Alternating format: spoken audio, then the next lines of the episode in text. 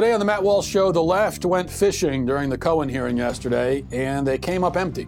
Uh, so we're going to talk about that, and we're also going to talk about the fact that they're going to keep trying, obviously, until they find a way to rid themselves of President Trump, uh, and that's what they've been intent on from the very beginning because they hate him so much. This is a very dangerous precedent that they are setting, and I want to talk about where it may lead. Also, a Democratic presidential candidate is accused of being horribly abusive to her staff. But her feminist defenders are saying that she's only being criticized for this because she's a woman. It's sexism. I think that's absurd, and uh, we'll talk about that, and we'll also answer some of uh, your emails today on the Matt Walsh Show. Uh, I got to tell you, something really, really terrible happened to me last night. I, I I'm, I'm still recovering from it. Uh, some leftists on Twitter decided that they wanted to hurt my feelings and damage my self-esteem by um, starting this hashtag who is Matt Walsh, hashtag who is Matt Walsh. Uh, and I was so devastated by this hashtag. I guess the point of the hashtag is they don't know who I, nobody knows who I am. So it's, you know, it's insulting. It's like, how, you know, it, it makes me feel uh, obscure or something. I guess that was the point. So, but I was so devastated by the prospect of having my name trend uh, nationwide on Twitter that I, myself kept tweeting and pleading with people please do not tweet hashtag who is Matt Walsh. The last thing I want you to do is tweet hashtag who is Matt Walsh. I'm begging, begging you, please don't tweet hashtag who is Matt Walsh.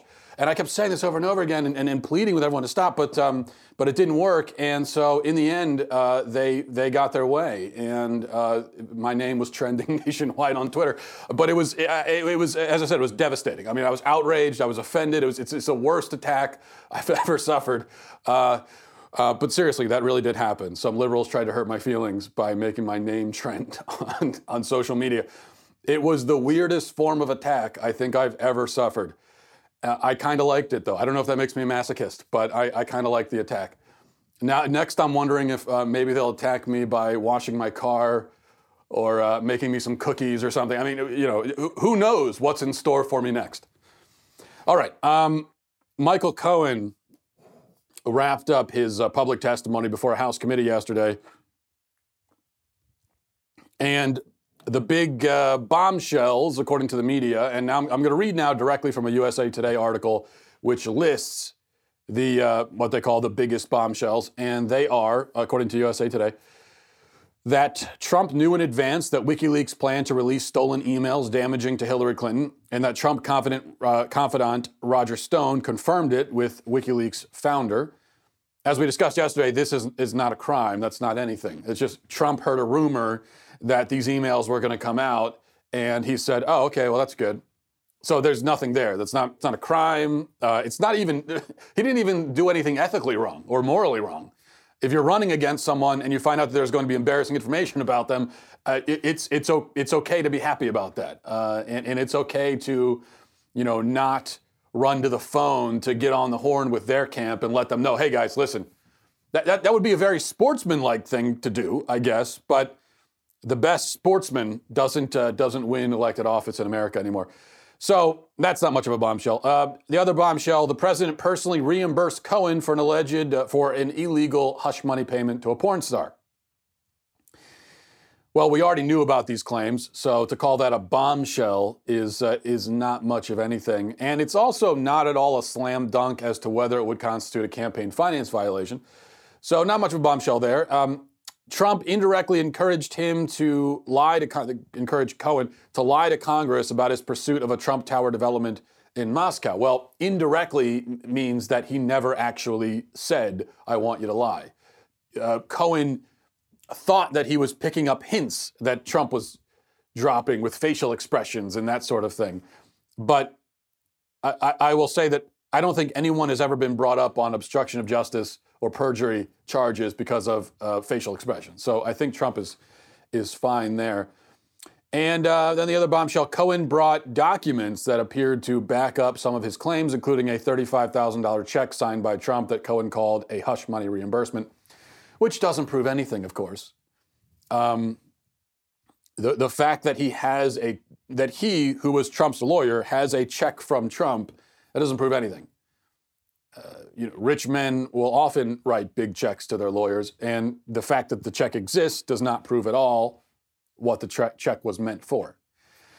Now, there were other claims that were made. Trump is a racist. Trump's a liar. He's a fraud. He's a bad guy. Um, he's, uh, you know, divisive and all these things. You can decide whether you think those claims are true or not, but those are not new claims, first of all, and they don't have anything to do with criminal conduct, and there's no reason why we need a House committee to investigate them. So I think the real bombshells can be found in the things that Cohen denied. So he denied, for instance, that Trump ever explicitly told him to lie. He denied that he had any evidence at all that Trump was colluding with Russia. Well, that's a pretty big one.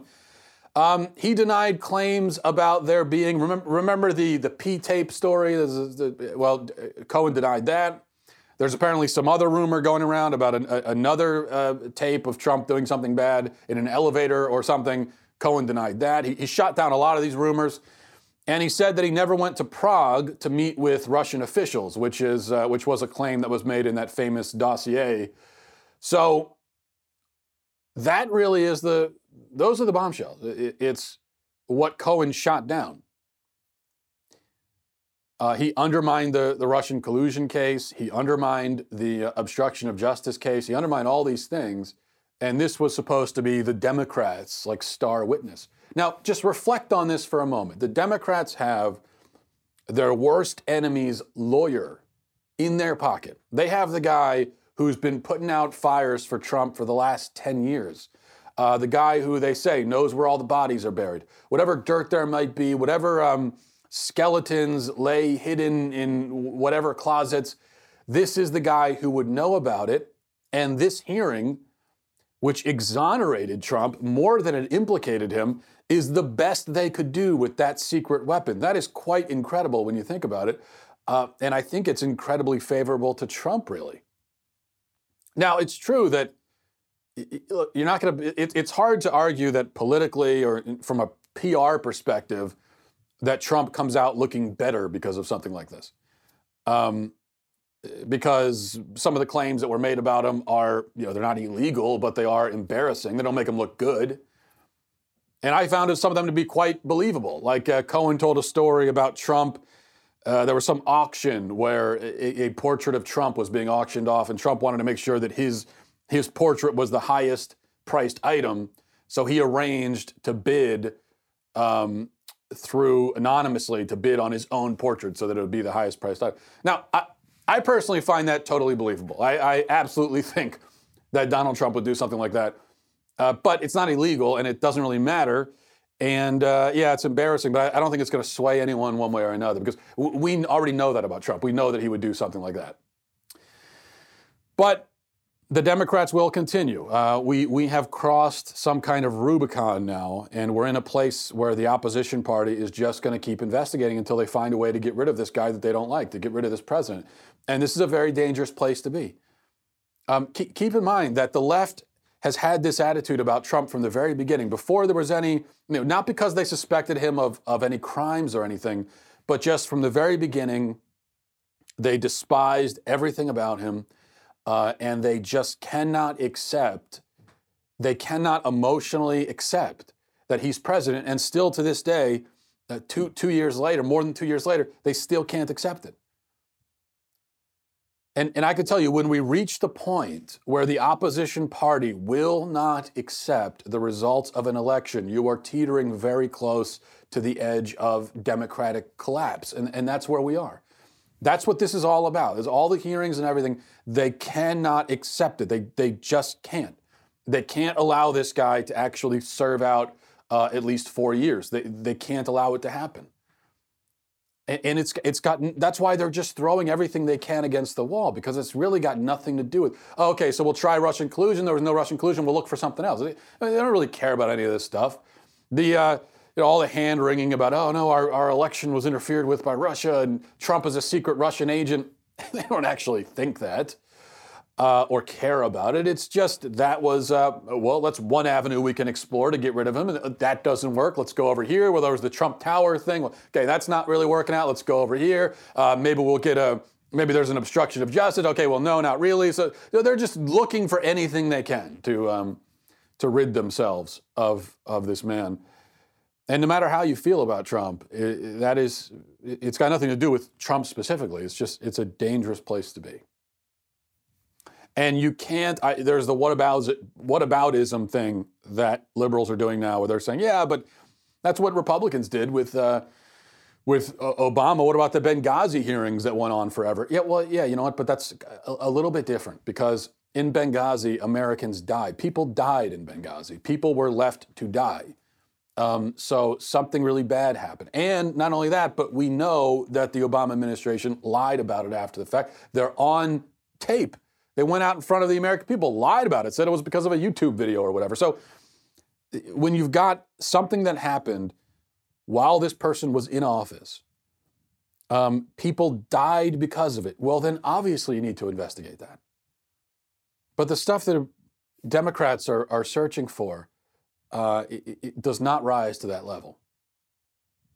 All right, now the other big political news story today, or at least geopolitical in this case, is Trump and Kim Jong Un in North Korea. And now that I've just defended Trump, I'm going to pivot to uh, criticism.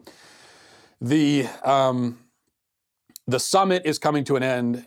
Uh, he, he, was in he was in Vietnam with Kim Jong Un, and they were supposed to be working out a deal and uh, working out a deal for North Korea to, de- to denuclearize, but it's coming to an end and the no deal has been reached. Uh, Kim Jong un is not agreeing to anything.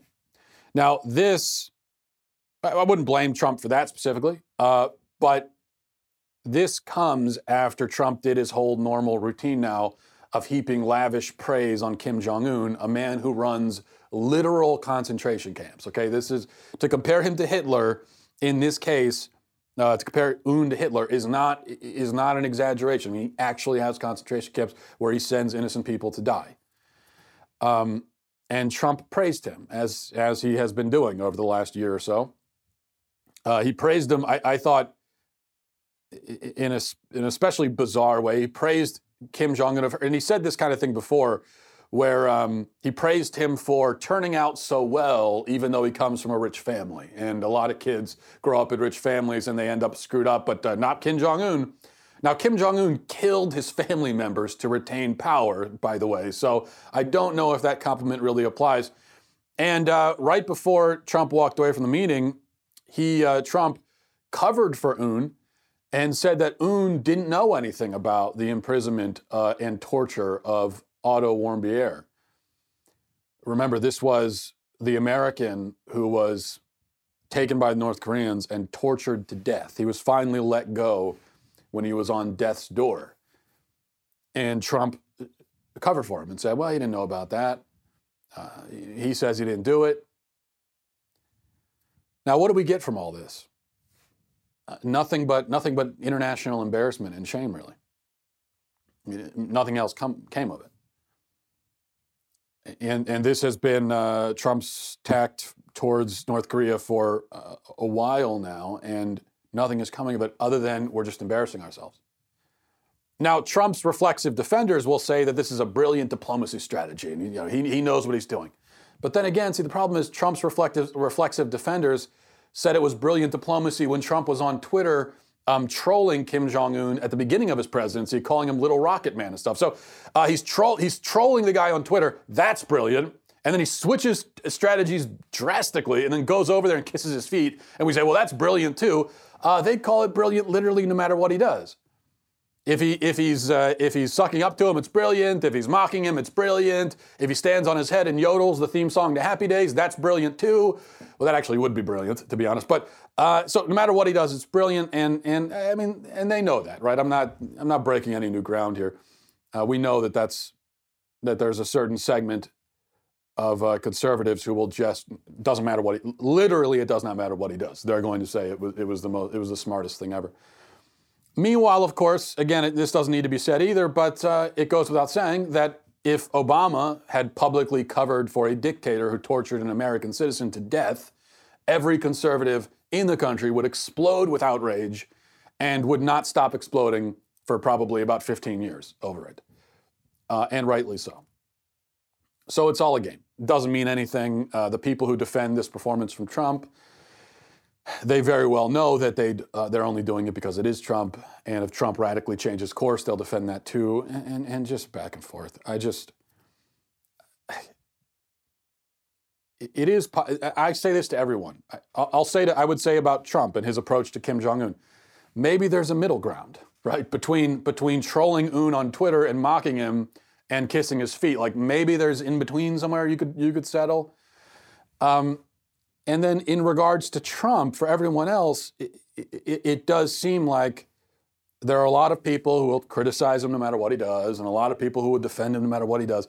Is it so difficult to just look at each thing on a case by case basis and actually assess whether or not you think it was the right thing? It's just, it's very unlikely that a human being will always do something that you really disagree with, or that they'll always do, do something that you agree with. It's just, it's, it's not just unlikely, it's impossible. No human being is like that. No human being is going to line up with you like that. Uh, if you have your own brain in your head and your own opinions and your own perspective, it's just you're not going to find anyone on earth who always does something you agree with or always does something you disagree with. So if you find when it, when it comes to Trump that you're always against him all the time, always, well, that probably is a hint that you're, you're not applying your brain, you're not thinking. You're just being reflexive. But on the other end of it, if you find that you're always defending him, and that over the last two years of him being in office, and the last, I don't know, four years of him being on the political scene, you have never met an occasion where you think he he deserves criticism, then again, that's probably an indication that you're not thinking. You're not using your head.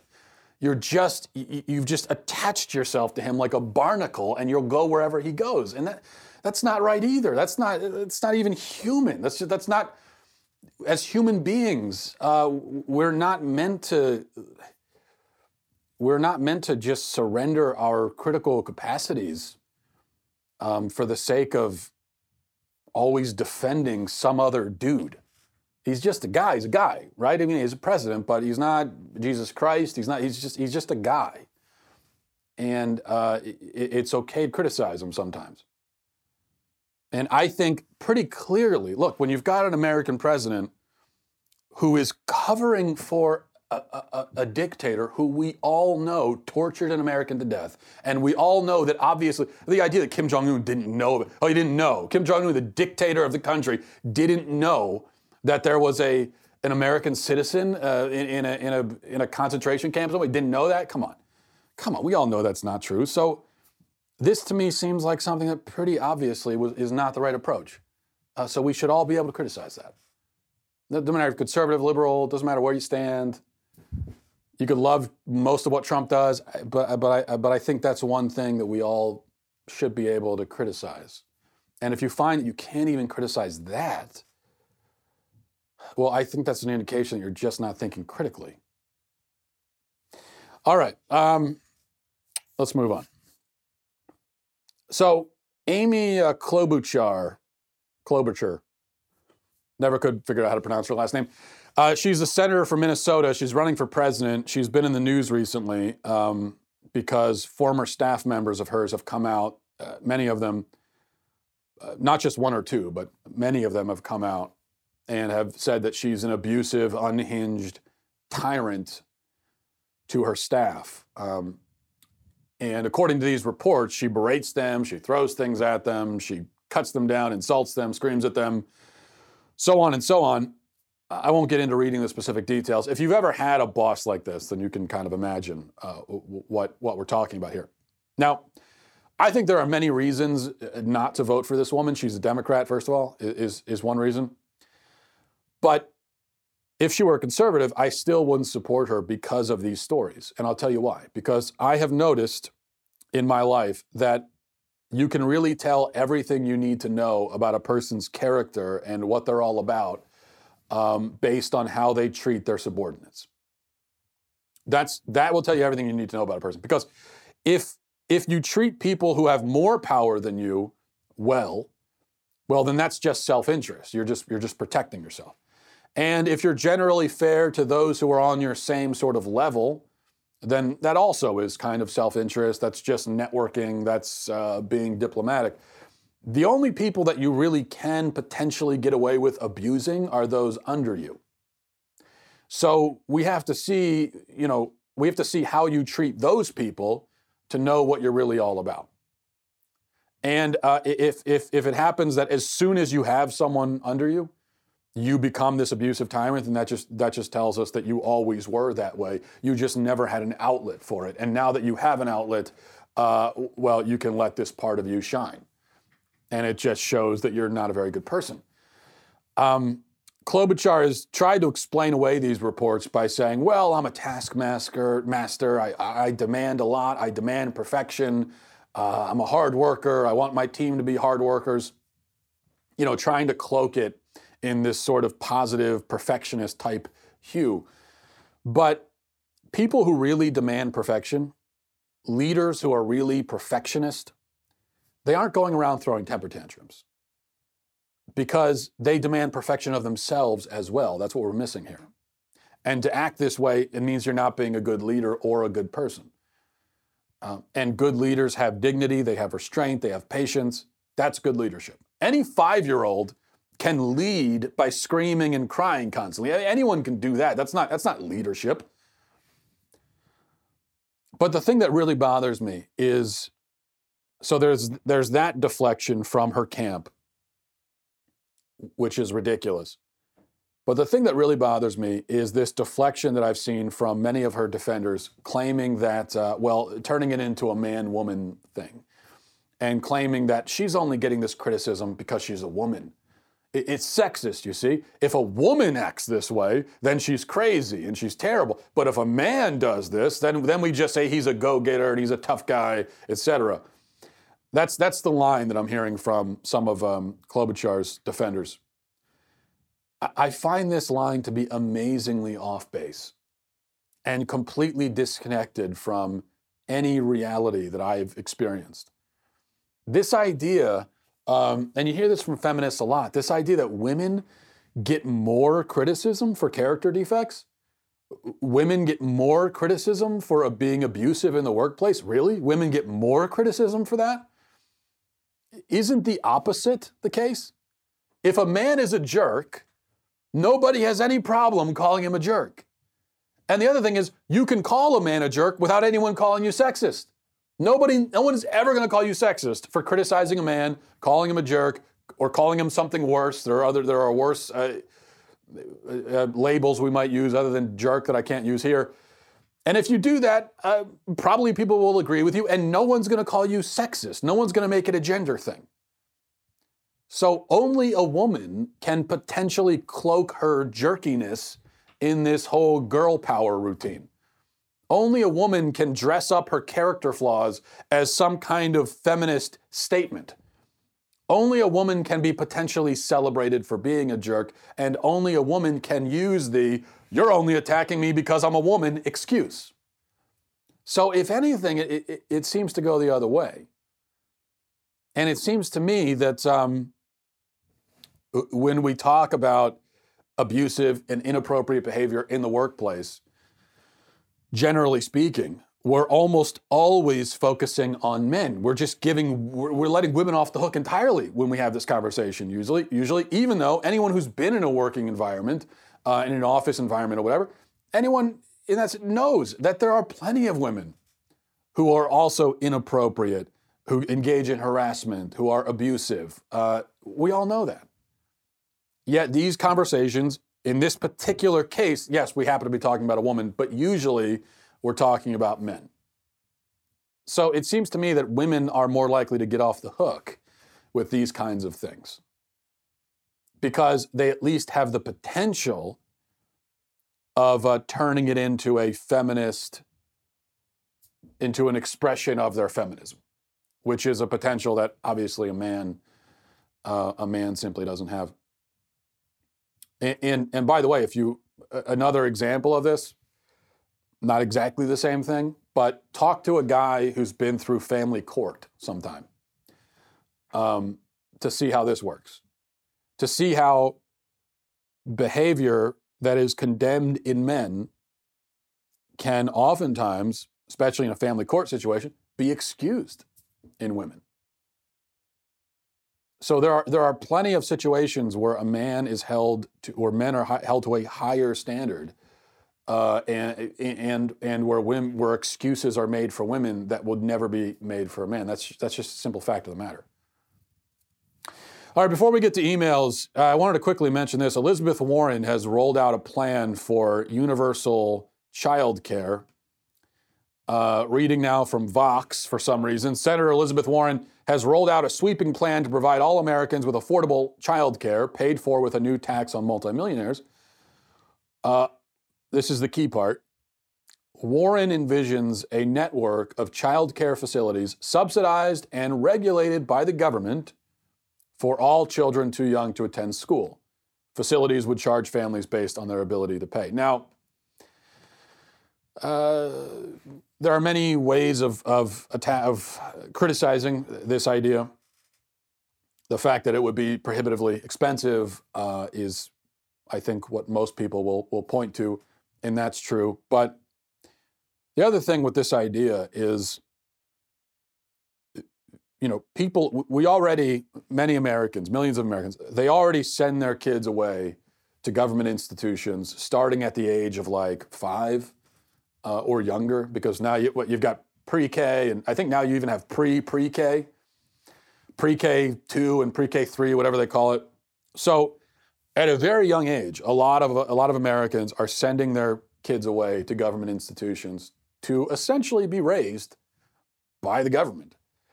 Um, and now, with this universal government subsidized and regulated child care idea, and Elizabeth Warren is hardly the first person to come up with this, but with this idea, well, now we're going to take kids away even sooner. So the objective seems to be let's get kids out of their parents' arms as quickly, as soon as possible, and put them into the system. That's what this is really about. It's about getting kids away from the family, pluck, tearing them away from the family, and plucking them into the system uh, as soon as possible. That's the whole idea here. And that's the thing that disturbs me the most about it. it uh, even if, even if it wasn't prohibitive, prohibitively expensive, even putting that aside. I mean, can we get can can we give a family, uh, you know, a few years to exist? Can we can we give the the, the children a few years uh, to be with their parents, to be in the home? Do we have to move them into the government system right away? Well, yeah, that's what the left wants to do.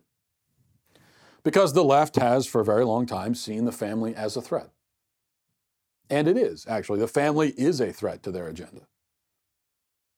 Because as parents, we can teach our kids what we want, we can instill in them the values that we want to instill. And the left has no control over that. And they don't like not having control. All right, let's uh, go check out your emails. Matt Walsh Show at gmail.com, Matt Walsh Show at gmail.com. You can email with uh, questions, comments, concerns, death wishes, whatever you got. Um, some interesting emails today. This is from Michael. He says, Matt, just wondering your opinion on women being eligible for the draft. Personally, as someone who served two combat tours in Iraq, I think this is a huge mistake.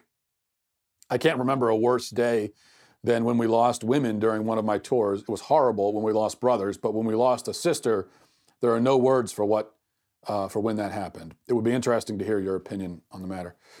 Hi, Michael. Well, uh, first of all, thank you for your service.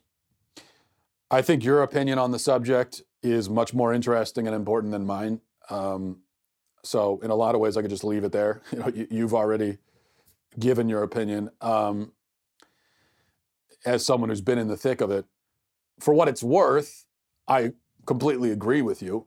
Uh, and when I say I agree with you, it's more like what you're saying to me now. This is what I've heard from all from I want to say every, but I, that probably isn't true. So let's just say almost every person, every veteran, every combat veteran I have spoken to about this, and I've spoken to a lot of them, almost every single one has said the exact same thing as you that they do not think this is a good idea. They don't want women drafted. They don't want women on the front lines of combat.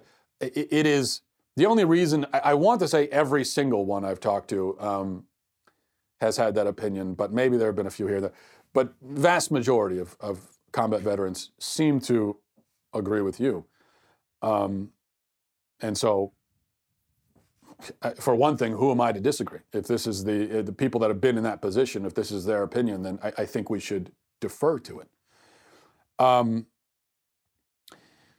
so,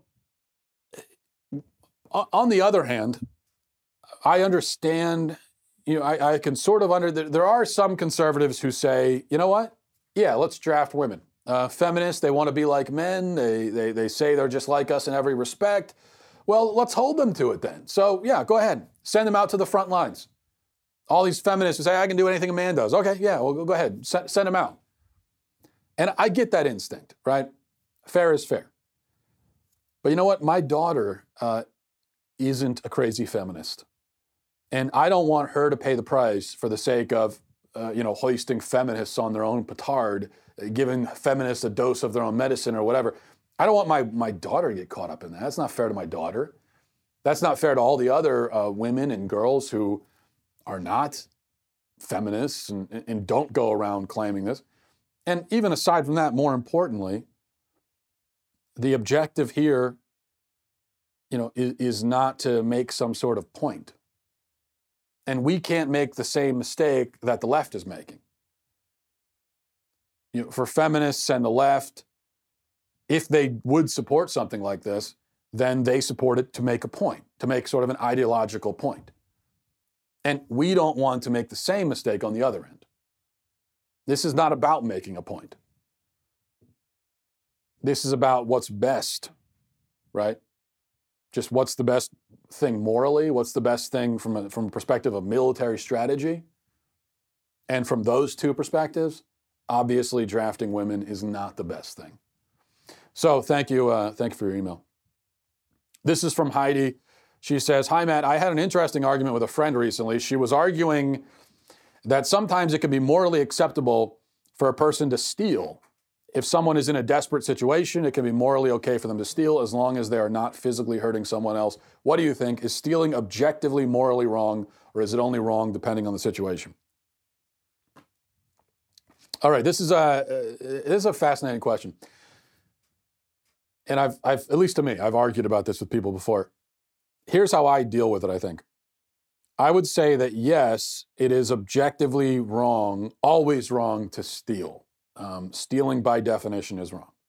Just like murder by definition is wrong. However, killing by definition is not necessarily wrong. All murder is killing, but not all killing is murder. Um, there are situations where it's morally okay, even morally laudable to kill in defense of someone else, in defense of yourself. So, can the same distinction be made with stealing? As in, are there times when taking someone's stuff without permission is not actually stealing? And I would say uh, yes. So in a sense, I think you and your friend are both right that um, maybe it's and, and maybe I'm just inventing this distinction right now, but it's I think it's a necessary distinction. So let's look at an extreme example. Uh, I recently watched a, a really depressing but powerful movie called First They Killed My Father, and it's set during uh, the Khmer Rouge uh, regime in uh, Khmer Rouge regime in in uh, in Cambodia, back when the communists were wiping out you know two million people, and it follows one family, focusing especially on on a young girl. Like I said, it's a very depressing movie, so I don't even know if I can recommend it, but powerful. So it focuses on this family who, like so many other Cambodians, were were taken by the government, thrown in prison camps. Um, eventually, her whole family was killed and she was forced to be a child soldier. But in the labor camps, the prisoners were forced to, among other things, they were forced to work the fields and um, and harvest crops, and they were being starved the whole time. So you see these scenes where people, sometimes kids, are stealing um, vegetables and crops and trying to sneak them into their pockets or whatever, so they can eat it or or take it home to their family and share it, so they don't starve to death. And if they were caught, they'd be beaten or killed. Um, for stealing.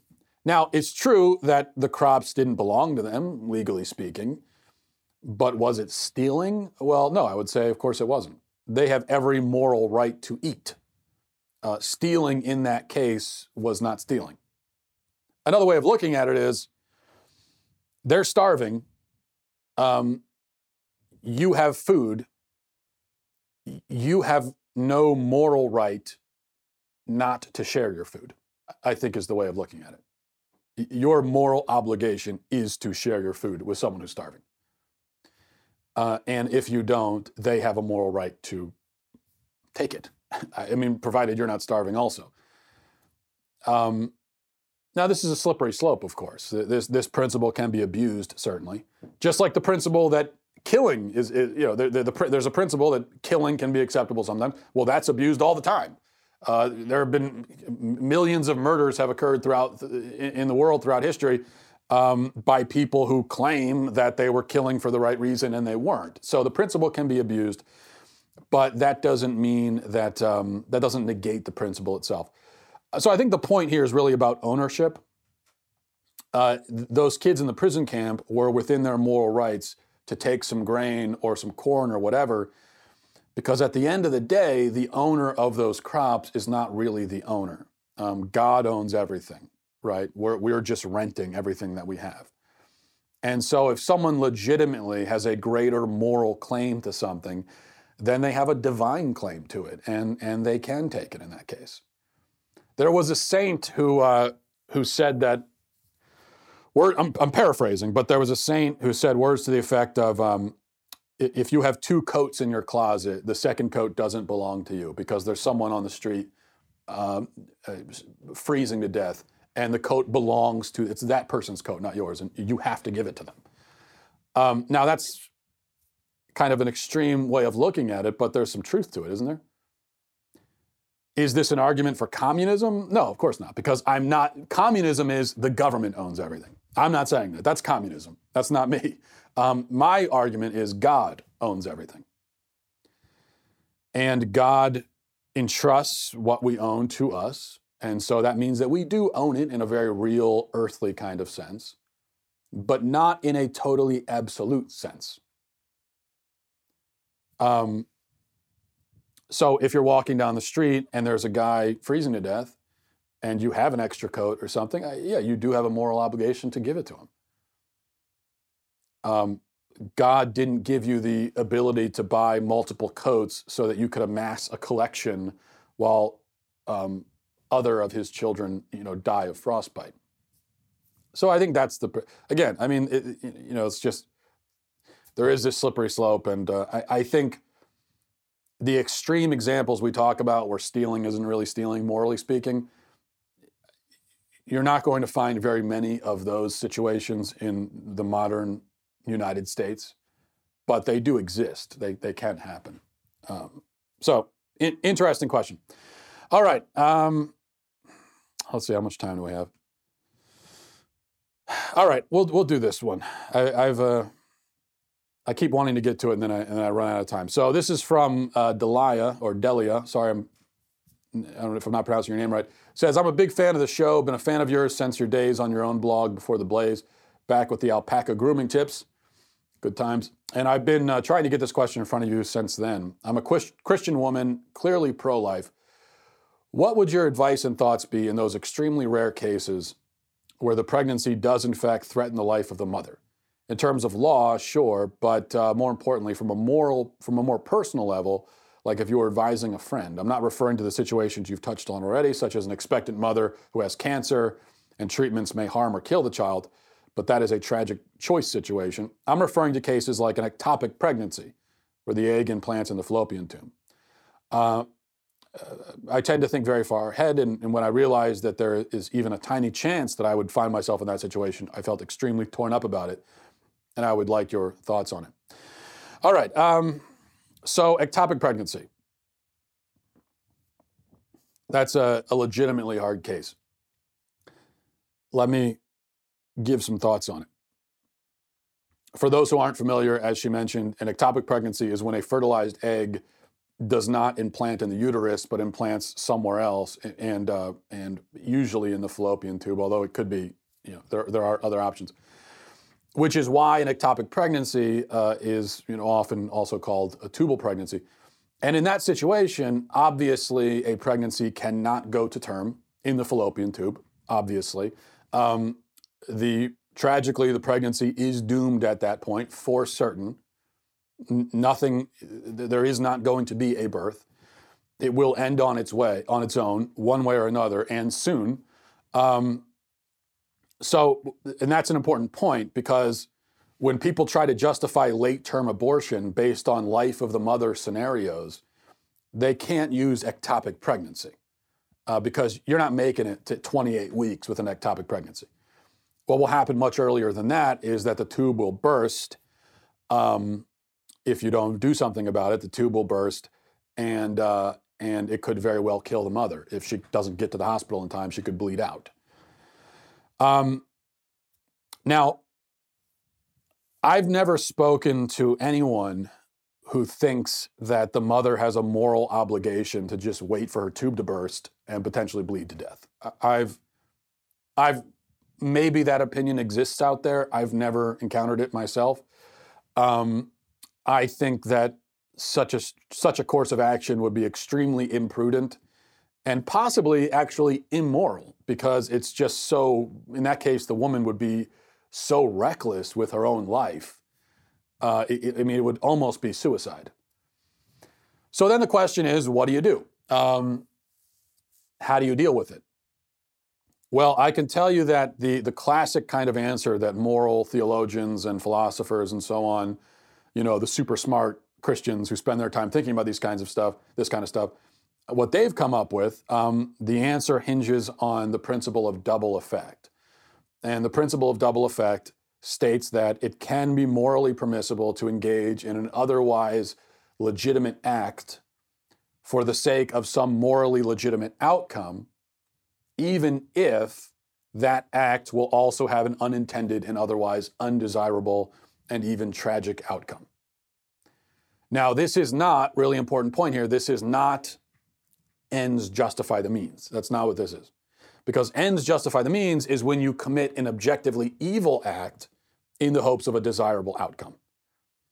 So ends justify the means. That's like spreading rumors about uh, some rival in the workplace to try to get them fired so that you can win the big promotion. That's ends justify the means. That's just evil. That's wrong. Uh, the promotion itself may be good, but what you did to achieve it was evil. Um, double effect is not like that. So, how does this apply to an ectopic pregnancy situation? Well, it's going to seem to be like splitting hairs at this point, and it is. But when you get to these really complex moral dilemmas, um, that's what you're left with. You're, you're left with this sort of moral hair splitting, and there's no way around it. So, most Christian philosophers agree that double effect would apply if you were to remove the fallopian tube where the um, where the pregnancy has happened and thus you would end the pregnancy, obviously kill the, the, the, life in the process. But your intent was to save the mother, and the act was removing the fallopian tube, um, which will inevitably kill the baby, but that is an unintended result. Uh, it's a bad result, but unintended, and you were not directly bringing about that, uh, that death. Now, the thing is, though, uh, a doctor probably is not going. If you're actually in now, you what you were saying is, well, okay, what if you're actually in this situation? Um, well, if you're actually in this situation, your doctor probably is not going to recommend removing a fallopian tube. Um, from a purely medical perspective, that would be an unnecessary step. Uh, and that would be a step that will, for one thing, severely hinder your ability to get pregnant in the future. Um, that's kind of like a major surgery, which a doctor will say it's totally unnecessary. We don't need to do that. So what they'll what they'll want to do, what they'll suggest is that we'll, we'll give you a drug, um, which will, uh, for lack of a better phrase, it will flush out the fallopian tube, and um, and the pregnancy, and you know, and and that will be it. But the drug is an abortion drug, and there's no way around it. It's an abortion drug that they'll want to give you which is why, from what I've read, um, most Christian thinkers have said that it would be it would not be morally permissible to take the drug, because then in that case you are directly attacking that life, and um, and you can't do that. So double effect doesn't apply. I actually disagree, uh, or I'm not sure that I do agree. I'll put it that way. I don't personally see why the principle of double effect wouldn't be able to kick in even if you were to take the drug in that situation. um, because it seems to me that the intention is to save the mother, and the act is to take a drug which clears out a blocked fallopian tube. The fact that a human life is part of what is blocking the fallopian tube is uh, is you know, and, and it too will be will be cleared out. That is an unintended consequence. So it it seems to me that that's morally it's not very much different from just removing the fallopian tube entirely. It's, again, splitting hairs, but that's what we have to do. I just I don't see really a distinction between those two things because either way, you're obviously doing something that will end that life. Um, and I think in both cases, you could argue that that obviously is not the intention. We know that. Um, and the the ending of the life is not is not what you you're not directly doing that. It's not your because it's not your direct intention.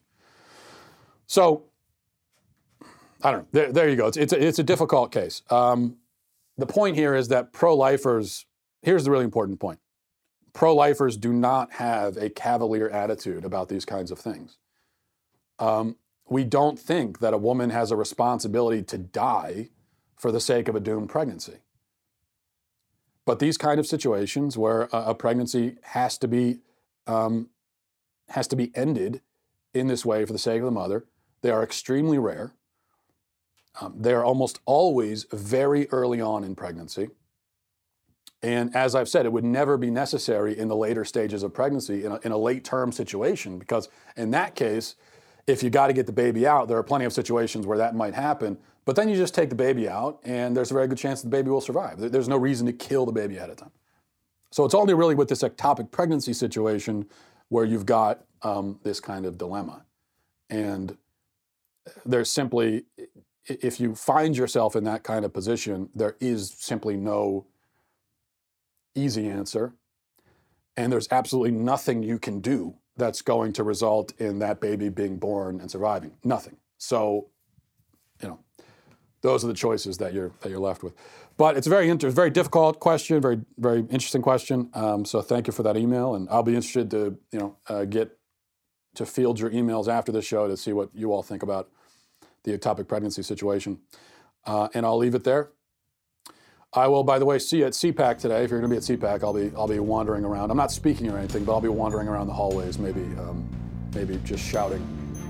I'll be shouting a speech to random people as I walk, maybe. So I'll see you there. Godspeed.